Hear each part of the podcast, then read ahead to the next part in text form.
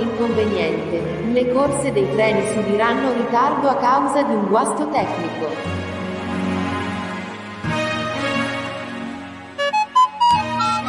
Mi perdoni, sono in esano ritardo.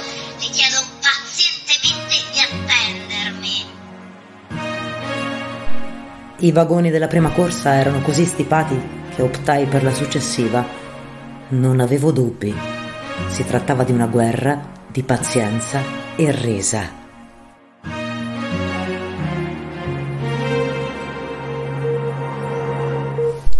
Ormai a bordo del successivo trasporto utile venne spostata assieme agli altri passeggeri su un ulteriore veicolo di più recente fattura. La competizione era ormai chiara. Dovevo starmene ferma, concentrata e osservare l'avversario. Nulla più. Compresi e accettai.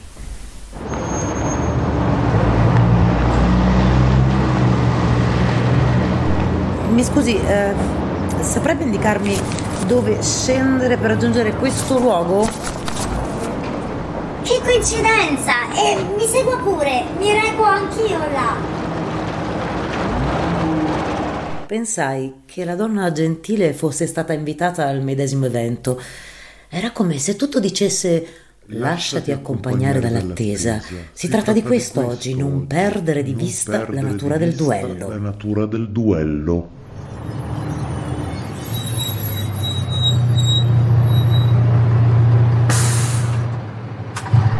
Il palazzo istituzionale confermò la mia intuizione.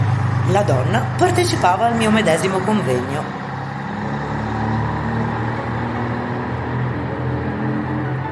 Non provai soddisfazione per la conferma al presagio e questo fu un bene, poiché mi permise di schivare un eventuale attacco di compiacenza da parte dell'idea di me stessa.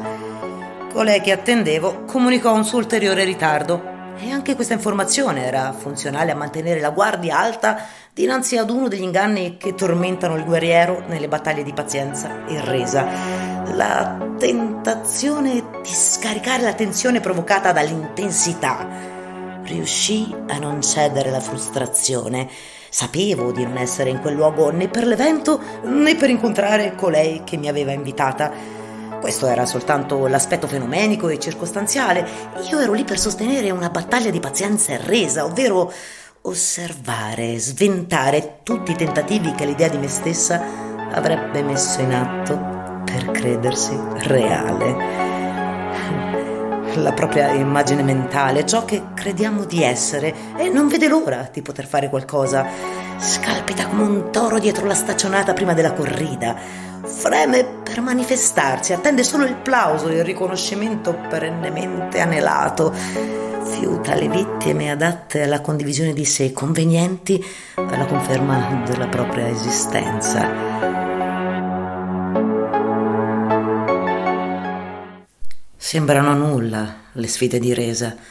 E in effetti ci sono combattenti inclini all'attesa, ma io non sono mai stata tra quelli. Forse è per questo che il numero maggiore di arene in cui ho assoperato la disfatta pertiene proprio a tali scontri. Ero riuscita ad evitare il primo fendente della soddisfazione personale a seguito della conferma ai miei presagi, eppure il secondo colpo affondato dalle mie resistenze alla resa. Non fui però in grado di comprendere che si trattava di due finte, poiché il ferro affilato brandito dall'immagine di me tornò indietro e mi lacerò le carni. Compiacermi di aver evitato due attacchi fu la mia debolezza, la distrazione e la ferita di cui io stessa armai la mano che spinse la mia carne a ritrarsi. Non è che questo una ferita, la pelle che ci fa da scudo è costretta a retrocedere, si aprono le file della guardia come si aprono lempi nelle carni. Penetra il nemico tra le proprie forze armate, così come una lama attraversa la superficie corporea. Il corpo, baluardo dell'idea di sé, è questo scudo fragile, soldato di frontiera debole e inesperto, ma pericolosamente presuntuoso. L'autocompiacimento è forse tra le armi dell'avversario quella più pericolosa per un guerriero astratto che non sia ancora morto all'idea di sé. Finché questa idea è in vita, userà ogni stratagemma per impugnare la sciabola mortale della compiacenza. L'attacco arriva come stupore, meraviglia, entusiasmo, come la convinzione di essere stati bravi o di meritare qualcosa in più, ma anche di non essere abbastanza e di dover fare di meglio, di essere fatalmente condannati dal destino infame, di non essere compresi e riconosciuti, di voler dimostrare quanto si vale, oppure cedere alle lusinghe, di essere sedotti da obiettivi più alti, guadagni migliori, cambi di status, competizioni di merito. Questa è l'arte del tocco fendente che l'idea di sé padroneggia con incantevole maestria e con cui infetta la natura astratta di un guerriero, sostituendone miti, religione, riti sacrificali. Ma che brava! mi disse un'idea di me.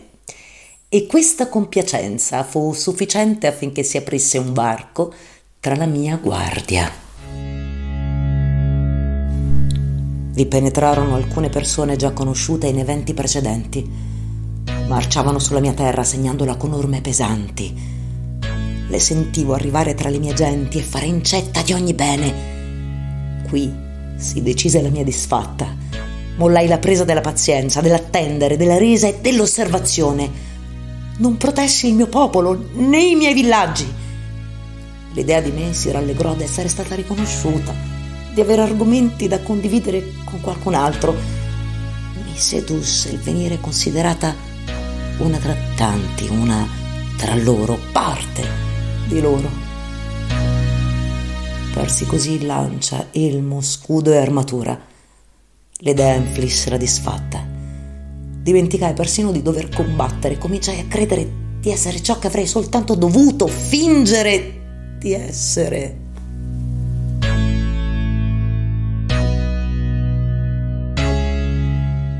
Un guerriero non appare mai per ciò che è. Non deve. Egli è un inganno costante, un travestimento, un malinteso, una finzione d'arte, un fuoco d'artificio. È un sirano sotto il balcone. Un guerriero è camuffato. Ogni elemento deve accuratamente nascondere ciò che è, proteggere le sue falle mortali. Il suo parlare non rivela mai il suo scopo, andatura e gesti mimano un'appropriatezza circostanziale, è teatro e deve intrattenere, divertire, nulla più. La guerra che si combatte è dietro le quinte. I cavalli in battaglia non alzano polvere, il tonfo del cadavere che crolla al suolo è muto, ovattate gli scontri tra lame. Il mondo delle cose non deve sapere, non gli compete, così come il guerriero non compete con il mondo. L'interpretazione del guerriero è così sofisticata che nulla e nessuno percepisce i bagliori delle spade che attraversano i suoi occhi e qui, qui scivolai. Ecco l'intensità che non sapevo ancora tenere. Ecco l'idea di se stessi che tocca come presunzione, affonda come tentazione. Mi piacque ingannarmi del mio stesso inganno. Cedetti alla mia finzione. Mi illusi di poter essere anche solo per un momento, un'ora, un giorno, un non guerriero, un individuo materiale senza battaglie astratte mi sottrassi alla mia stirpe. Fu allora che mi ritrovai nella mia stessa terra, prigioniera e posseduta dall'invasore straniero. Quando abbandonai la battaglia di resa e pazienza, fui imprigionata in una torre di frenesia e agitazione. Dovevo fare. L'idea di me stessa aveva fame di soluzioni a problemi. Fu così che le questioni terrene presero a moltiplicarsi prestandosi come conferma alla sua presunzione di essere reale. Più mi allontanavo dal campo astratto e più cavalli mi venivano sottratti, villaggi saccheggiati, uomini catturati. Il fenomenico espandeva il suo contagio in me. Avvertii il passo greve del non avere denaro a sufficienza. La mancanza di tempo cavalcava armata contro le mie terre, feriva a morte le mie genti i disagi di mia figlia fecero fuori 600 dei miei soldati. Fu una disfatta. Non vidi più l'astratto. Dinanzi a me c'ero soltanto io, i miei impegni quotidiani, le mie difficoltà, l'elenco di cose da fare e il non sapere come. Ormai ero in balia del sogno fenomenico e di un'identità che agisce in un mondo bidimensionale. A un tratto un mio guerriero interno si destò, notò il nemico e diede l'allarme. In un baleno aprì gli occhi e vidi tutte le truppe avversarie avanzare appesantite dai pacchi contenenti il mio bottino.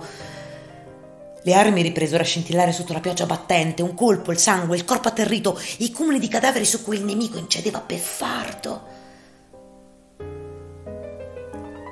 La scena che veniva offerta al pubblico nel palazzo delle decisioni era invece la mia pacata noia. Il freddo insopportabile di una giornata di maggio che aveva perso la sua stagione e la pressione di certi affari da sbrigare. Seppur indossando i brandelli di un'armatura lacera, lasciai l'edificio e ripresi la strada di casa. Mi ritirai nella mia stanza in compagnia del buio e del silenzio. Considerai che fu la mia presunzione a vincermi. Sarebbe bastato restare ferma, osservatore silenzioso dietro le quinte di una pièce di intrattenimento. Soltanto così avrei potuto vincere la battaglia per la pazienza e la resa. Un guerriero astratto avverte costantemente questo fuoco interiore che avvampa dentro. Nel suo percorso per ricongiungersi alla sua stirpe, cede troppe volte alla tentazione di impossessarsi di quel fuoco con una torcia. Il fuoco perpetuo della resa ha un compito ben preciso. Deve consumare i residui dell'idea di sé, forgiare l'astratto di ogni guerriero e poi temprarlo per questo che a volte un guerriero deve diventare una vestale, pura guardiana del sacro fuoco dell'intensità. Restare a fissarlo, nutrirlo e contenerlo, lasciare che calore e fumo brucino gli occhi eppure mantenerli aperti, incantarsi a fissarne la fiamma, senza cedere al sonno accogliente. Invece io non sai più restare Voglio impugnare una torcia, volevo fare di quel fuoco sacro la mia fiamma personale. Ogni guerriero ha dovuto apprendere il suo malgrado che questo fare morboso viene punito da sempre, con l'espiazione. Il guerriero che osi innamorarsi di quell'ardore sacro al punto di farne un ardire personale, patirebbe condizioni di dolore, miseria, malattia, privazione, condanne esemplari inflitte all'idea di sé affinché si ricordi a chi o a cosa si appartiene. Egli non è del mondo. Un uomo astratto appartiene all'astratto, alla stirpe delle anime guerriere che vengono dal paradiso. La pace gli è conferita solo dalla perfetta strategia militare che sa evitare il duello. La battaglia è il suo mondo. L'astratto lo illumina lo popolano uomini morti a se stessi e alla propria storia personale, come compagni, agli spiriti messaggeri. La morte lo protegge, la rinuncia lo nutre, il distacco è il suo mezzo di trasporto, l'ironia feroce, il suo abito migliore, il silenzio. Il silenzio. È il suo più raffinato interlocutore.